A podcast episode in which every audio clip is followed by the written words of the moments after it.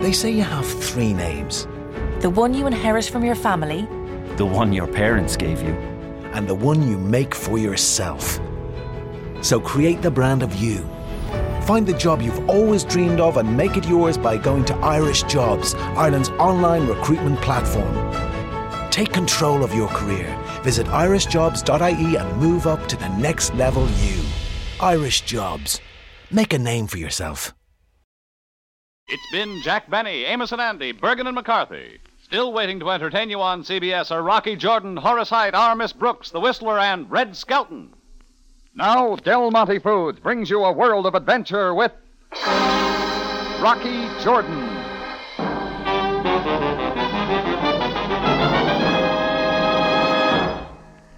The Near East Import Company, cabby, for Sharia Tulak Pasha. Yes, Effendi, I know the place. Oh, a little short on fares today, driver? I saw you parked out in front of my cafe most of the day. Such is the manner of the taxicab business, Effendi. Some days many passengers, other days few. Hey, weren't you supposed to have taken a left turn on the corner we just passed? This other way, sir, we shall miss much of the city traffic. Ah, well, I hope you know what you're doing. Hey, you don't. Left turn, not right. You're going away from Tulak Pasha. So I am, Jordan Day. Hey, what is this? You shall see in but a moment. Put on the brakes, cabby. I'm getting out. Break it up, I said. I point the cab in the direction of that cement wall in the bend in the road. I pull the throttle so the gas may be fed automatically. And I'm going to jump out of the cab and leave you here. The door! Shove in the throttle. My door, it will not open. Break. Break. The wall! We are headed right for it! Break, you fool!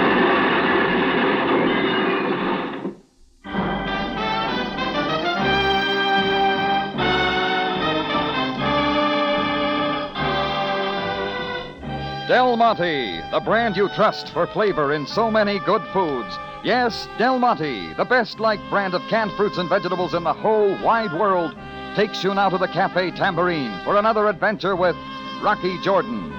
The Cafe Tambourine in Cairo, gateway to the ancient East, where modern adventure and intrigue unfold against a backdrop of antiquity. Tonight's Rocky Jordan story The Return of Dr. Pyrue.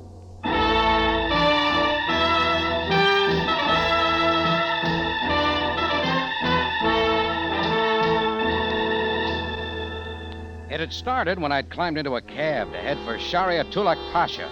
But the cab driver had had other ideas. He'd pointed the taxi toward a cement wall and pulled the hand throttle. His plan was simple and direct jump from the speeding car and leave me behind to get pressed. Only something went wrong. The cab door hadn't come open, and neither one of us was able to get out.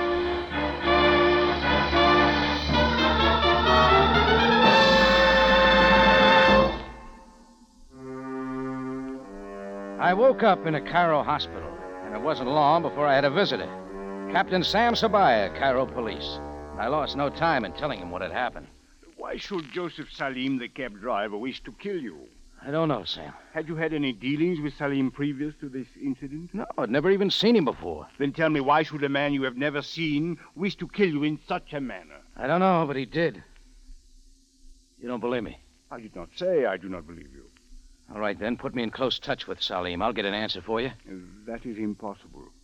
You were protected by the front seat. Salim sat directly behind the steering wheel. He is dead. Captain Sabaya, Hmm? Oh, yes, nurse. uh, there's a telephone call for you from a man named Mr. Lundigan. Oh, yes, yes, London. Well, I must go. Uh, Salim could have been hired by someone, Sam. That is possible. That means there'll be another try. If what you have said to me is true. Well, it is. And I'm not going to sit around and wait for anything. Jordan, if your life is in danger, the matter will be ably handled by the police. And In the meantime, what am I supposed to do? One suggestion, Jordan, is that you stay right where you are, in the hospital bed. It was a bad suggestion. Something was real cockeyed, and lying flat on my back in a hospital bed was getting nothing done. I found my clothes and climbed into them. That's when the nurse walked in and said I couldn't go. I said yes, I could. She went for the doctor, and I went for the back door. Twenty minutes later, I hauled my bandaged side and shoulder and slightly mutilated face into the tambourine. Chris had kept the place open. How you feeling, Rock? Oh, a little shaky. How's business? Couldn't be better. Every time something happens to you, business spurts. You got a great system. Yeah. Uh, say, Rock, uh, here's something sort of wacky. What? A special delivery letter came yesterday. I opened the envelope because I figured it might be important. All I found inside was this card. Let me see. There's nothing on it, just the name. Dr. Pyrue. Pyrue? Where's the envelope this came in? It's around here someplace. Oh, here. Uh, mailed in Cairo, no return address. Well, what's all the excitement? It's just a little calling card. Chris, that cab smash up wasn't an accident. The driver was hired to kill me. Huh? By who? Hey, who is this Dr. Pyrue? Uh, Someone I knew in Istanbul. A friend? Well, he wouldn't say so. I was going into a business deal with a Frenchman named Dubois. Pyrue was his doctor. Suddenly, Dubois was out of money, and our business deal fell through. Next thing, Dubois was dead, and I'd seen too much. What do you mean? Dr. Pyrue was up for murder, and I was a witness against him. The only witness. So he screamed revenge, huh? That's right. And now he's back. Hey, where you going, Rock? Research on Joseph Salim.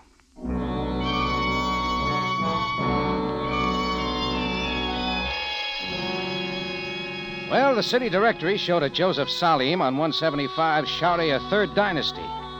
It was after eight when I stood in front of a rooming house, old enough to give the termites indigestion.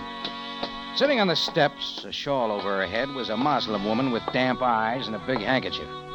I asked her if she knew Joseph Salim. Oh, it was a most glorious funeral. At the head of the procession came old Farquhar, pounding the cymbal till the building shook. Then came the three hired mourners with most lustrous voices. Their wailing and whining could be heard for blocks. Yes, I've Through heard. the Muski Bazaar went the procession. Crash went the cymbal. Wail went the mourners. And the chickens and goats scatter helter and skelter into the square. Oh, it was a most glorious funeral. Now, can we get back to Salim? Is there anyone here who knew him well? Well, there is his sister who came from Alexandria last week. Come, I will take you to her. Anya? Anya Salim. Yes, what is it? There is a man here inquiring of your brother Joseph. I say there is a man here inquiring of your brother Joseph. Let him come in. Yes? My name is Rocky Jordan. Oh. Oh, yes, you are the one who was in the cab Joseph drove. I am happy you were not killed, as was Joseph. So am I. But that's not the end of it. What is it you mean, Mr. Jordan? I mean that someone hired your brother to kill me. That is a rather a strong accusation, sir. And I'll find a way to back it up. But I'm not interested in your brother. He's out of reach. I am interested in the person who hired him. Of course. And I think maybe you know something about it. Like who he is. Mr. Jordan, I cannot condone what my brother has done. You do know something then. Who hired him? Well, a few evenings ago, Joseph had a visitor. I was asked to leave the room while they discussed something of great importance. And what was the visitor's name? I do not know. It was not said, but Joseph referred to him as Doctor. Pyrue? What did he look like? Small man, very small, fat, round face with a smile, a smile without good feeling behind it. He wore a hearing aid, I remember it quite clearly. Also, he impressed me as the kind of man you would not want to touch. Well, you've given a perfect description of Dr. Pyrue. Thanks a lot, Miss Salim. I hope I have been of some help. Oh, yes, you have. But what you've told me confuses me even more. I headed straight for the public library. It took me a little while to find what I was looking for. Copies of the Istanbul newspapers dated four years ago, December. The letters were big and black, telling the story of Dr. Pyrue's murder trial, with me as witness against him. But they told even more. They told that what was happening now was utterly impossible. Screaming headlines dated December 31st, 1945, said Dr. Pyrue, executed for murder.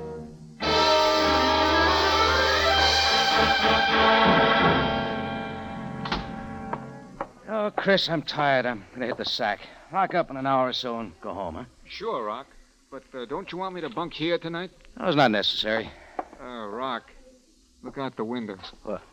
That guy under the lamppost up the block. He's been there all evening. Watch job? That's right. Maybe I better stay here tonight.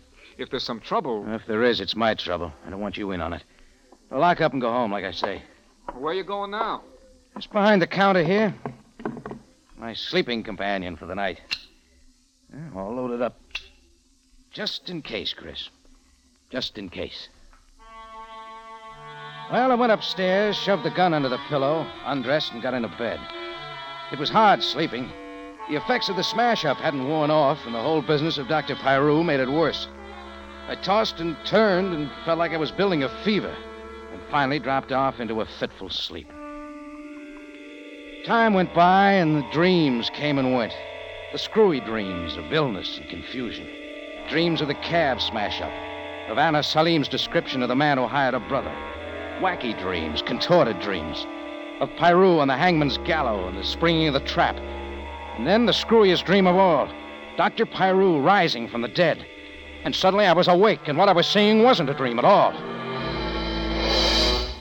Standing over my bed in the low glare of a street lamp was a face, a round, fat face with a sickly smile. The face of Dr. Pyrue. I sprang up in bed, and that's when I was aware he was holding something in my arm. I looked down, a hypodermic needle, and he was pushing the plunger. I yanked my arm away, shoved it under the pillow, and came up with a gun. The figure bolted and ran. I raised the gun and squeezed at the trigger. And I hit a lot of air. Then I scrambled out of bed to take chase, only suddenly my legs were paper mache. I crumbled in a chair.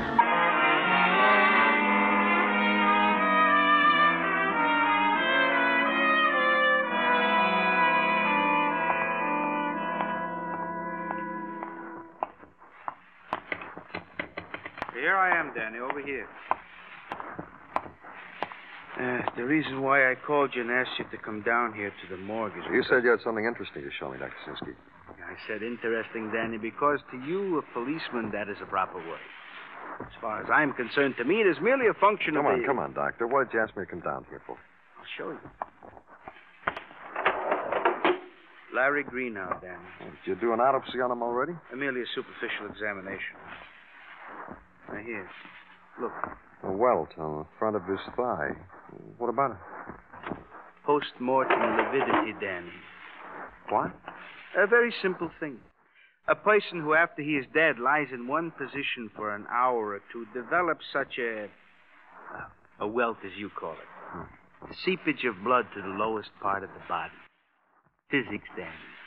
You mean Greenhow was lying on his face after he was killed? Yeah, probably with one leg drawn up under him. I uh, took the liberty, Danny, to call down for the photographs taken at the liquor store where Greenhow was found dead. Hmm. Here. Uh-huh. Now, did I use the right word? Lying on his back. Yeah, you did, Doctor. It's interesting, all right. Thank you. Where's the nearest phone down here, Doctor? Uh, through that door. Thanks, Dr. Sinsky. Thanks a lot.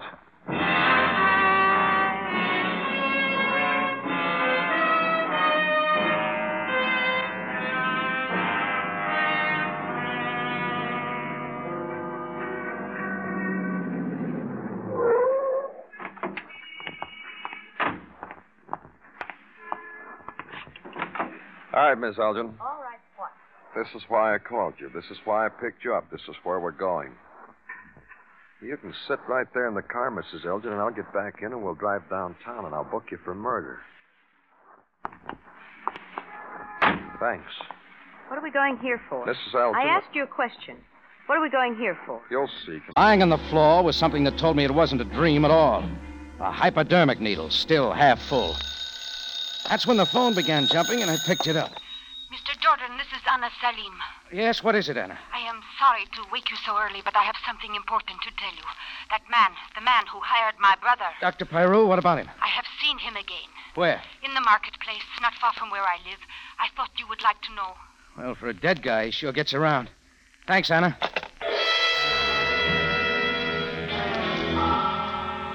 I dressed and left the tambourine to head for Sam Sabaya's office to show him the hypo.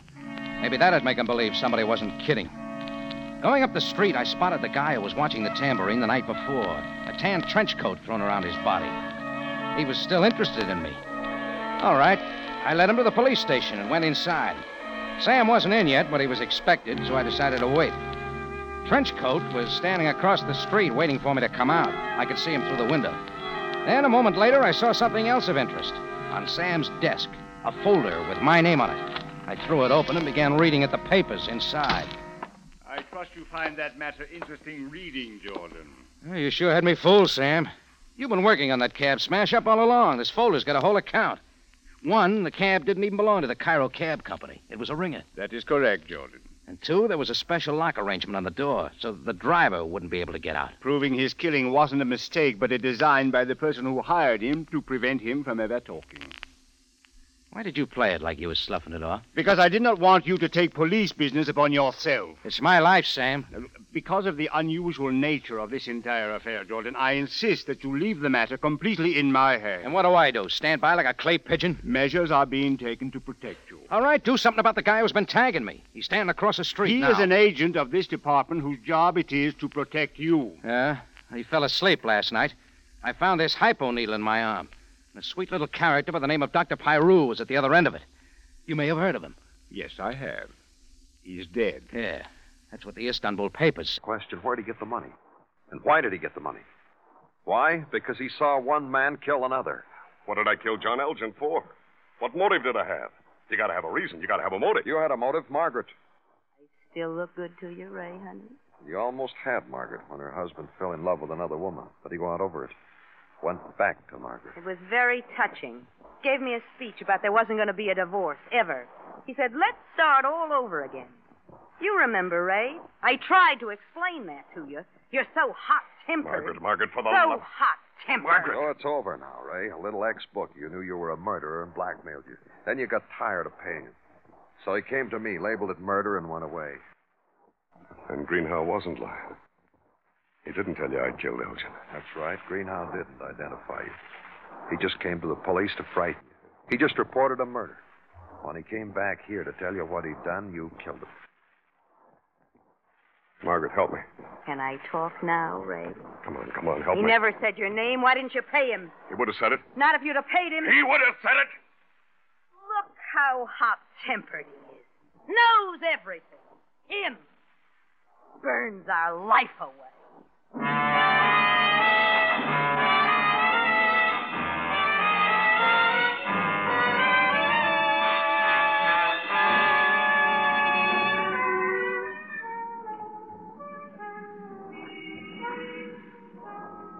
There's a special moon over Broadway tonight.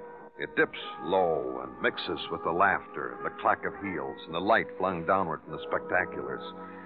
And people look at it, point at it, wink at it, and run into whatever shadow they've planned for the night. It's Broadway, the gaudiest, the most violent, the lonesomest mile in the world. Broadway, my beat.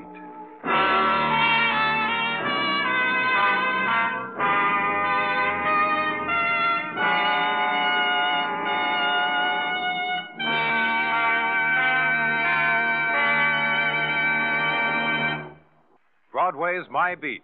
Back into the faces of his patients, the blackmail way. I see. With one, he even tried on murder. But let's get back to blackmail.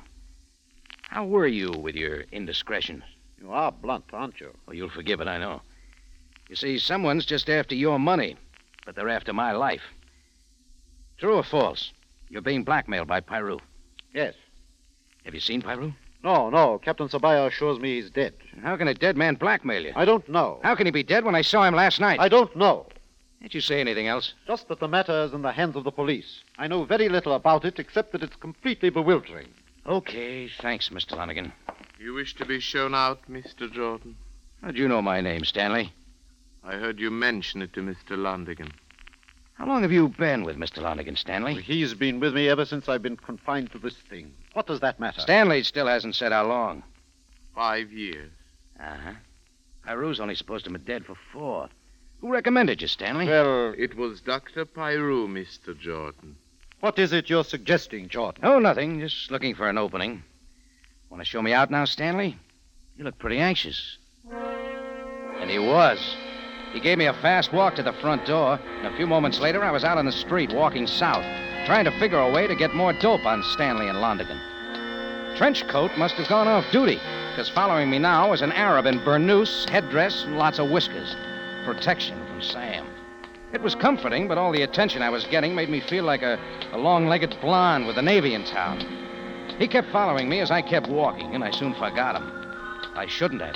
When I turned down a deserted street, the Arab in Burnous began to act real strange for an Arab, and especially for a policeman. From under his robes, he'd whipped out a gun and started throwing bullets. I dived into the gutter behind some garbage cans, and the shot kept coming. I was out of breath, and he was out of bullets. He turned the corner and bolted. I moved out after him. By the time I got to the corner, he was also out of sight.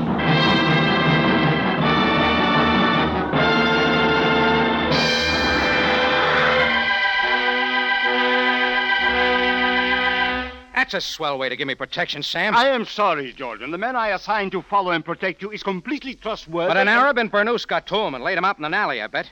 Then just took his place following me. My guard was down. I admit the mistake, and the excuse is feeble. You might have been killed. Your death would have been on my hands. Do You think I want that? Oh, I'm sorry, Sam. Guess I'm a little edgy. Oh, it is all right, Jordan. Anger comes to our voices when consternation is in our hearts. It is just that I am not able to make head or tails out of this entire affair. There is an answer, but what? Sam, I know how to bring this to a head. You want it?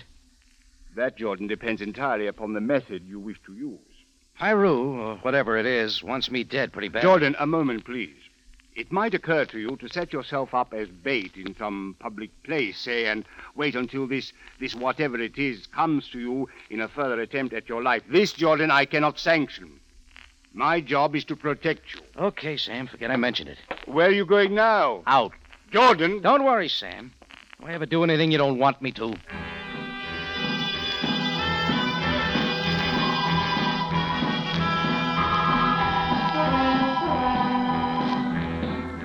I went back to the tambourine, got my gun, and stuffed it into my pocket. Then I headed over to Old Cairo, to Miss Salim's part of town, to the marketplace where she said she'd seen Pyrue.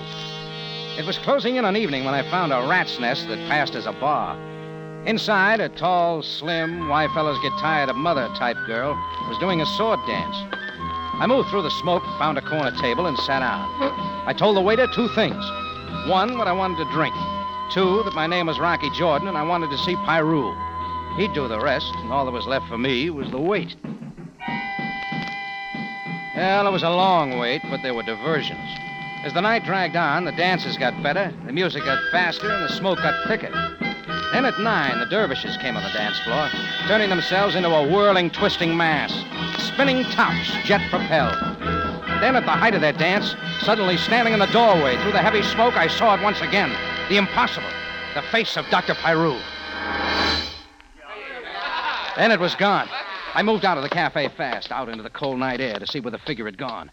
This time it wasn't getting away from me. Mr. Jordan! Mr. Jordan! Anna, what? I saw him. I saw him again. Down those steps he went into that cellar. My gun was in my hand. I took the steps two at a time and plunged into the semi darkness of the cellar. At the end of a long hallway, I thought I heard a door close. So I moved to it in high gear and kicked it in. Inside, a single candle burned. Then I saw it once again, leering down at me, the face of Dr. Pyrue. I didn't wait another second before I pulled the trigger. The bullets plowed into the forehead, but the smile didn't leave the face. Then I knew why. It was a lifelike rubber mask, and I had a lot of answers. But I also knew I'd allowed myself to walk into a trap.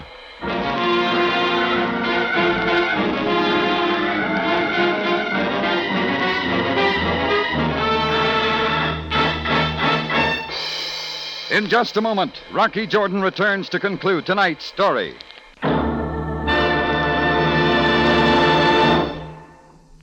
Maybe you've heard the saying start off each day with a smile and the world will seem much brighter.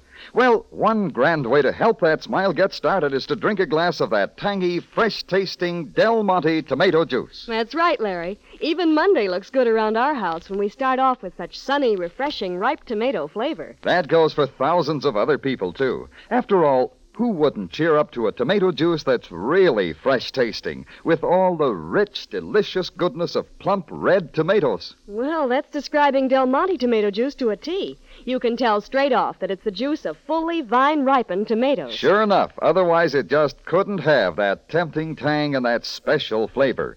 And Del Monte's close quality control sees to it that the juice gets to you as truly natural tasting and fresh tasting as can be.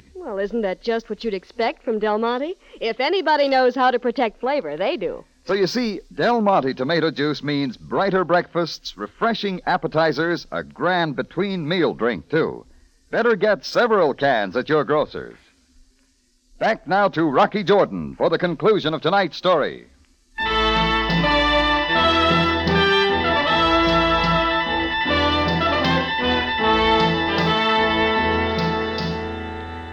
Well, I had chased what I thought was the figure of Dr. Pyrue into a cellar. What I found there was a rubber mask of his face, a burning candle, and something else. The knowledge that I'd allowed myself to walk into a trap. You may sit and rest now, Mr. Jordan. You appear tired. Anna Salim. But I guess the real name is something else, huh? Anna Pyrue. Daughter? Yes. Well, you got a first class bringing up. Papa taught you a lot of things. Mostly the practical ones. You hired Joseph Salim to kill me, and then that backfired. You stuck around play acting as his sister from Alexandria. What about the Arab who threw those bullets at me? No Arab at all. A friend of the Pyrue family for many years. Come in here, Basha. Yes, Miss Pyrue. Turn on the light and meet Mr. Jordan, Basha, the man you did not kill. But you will still have another chance. Well, it's all out on the table now, Anna. Revenge against me, but not without showing Pyrue's face. That helps the blackmail scheme, making it seem like Pyrue's alive. Papa had a lot of dirt on a lot of important people, Londigan included. And it is filed, Mr. Jordan, on microfilm. So that became your legacy. How does it feel to fall heir to a lot of blackmail material? Quite secure. It is not taxable. Basha, Mr. Jordan is now all yours. My pleasure, Miss Pyrue. Will the knife do? Oh, yes. Most admirably. The big Hulk moved toward me. I wasn't real anxious to have that cellar my graveyard, so I moved forward a couple of steps, getting a firmer grip on the empty gun I held. It was me and my empty gun against six foot four Basha and six inches of blade, and it wasn't fair. You will not get away this time, Jordan. He took two quick steps toward me, and I raised the gun to slam it into his face. But I'd taken my eyes off Anna Pyrue. She moved forward with the burning candle and drove the flame into my gun hand, and the little bit of protection I had fell to the floor. Now, Basha, your knife, and end it all for Jordan. Pig! Stop! Stop, or I shall be to fire. It was Sam Sabaya standing in the doorway with a gun in his hand, and he threw a great big damper on Anna Pyrue's plans. Surrounded by police, it would be unwise for either of you to attempt to escape. Are you all right, Jordan? Oh, yeah, sure, Sam. Sergeant Greco, take these two. Go on, outside with you. Well, Jordan. I'll give you a statement as soon as you want, Sam. I got it all. Uh, there's no longer any hurry, Jordan. There's some microfilm hidden someplace with a lot of blackmail stuff on it. Uh, we'll probably find it in Anna's effects. We will burn it, Jordan. well, it is a good thing I understand you as well as I do. That plan of yours for setting yourself up as bait, though I disapproved, and perhaps especially because I disapproved, you would not forego going through with it. It's a good thing I understand you, Sam. How so? You said you were going to protect me. I counted on it. I never knew you to fall down on your job yet.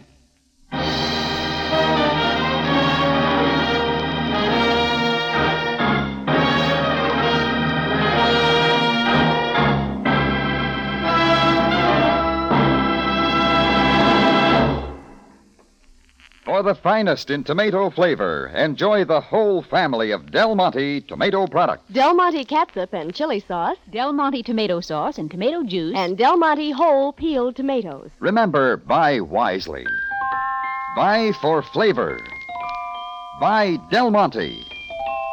Del Monte, the brand you trust for flavor in so many good foods.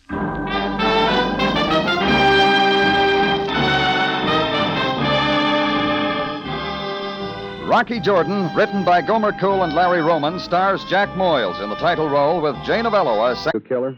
No, I did not. When's the last time you saw her, Harry? Last week? Hey, look, I got better sense than not to level with you. I saw Hilda last week, but a lot of times before that. Tell me about it.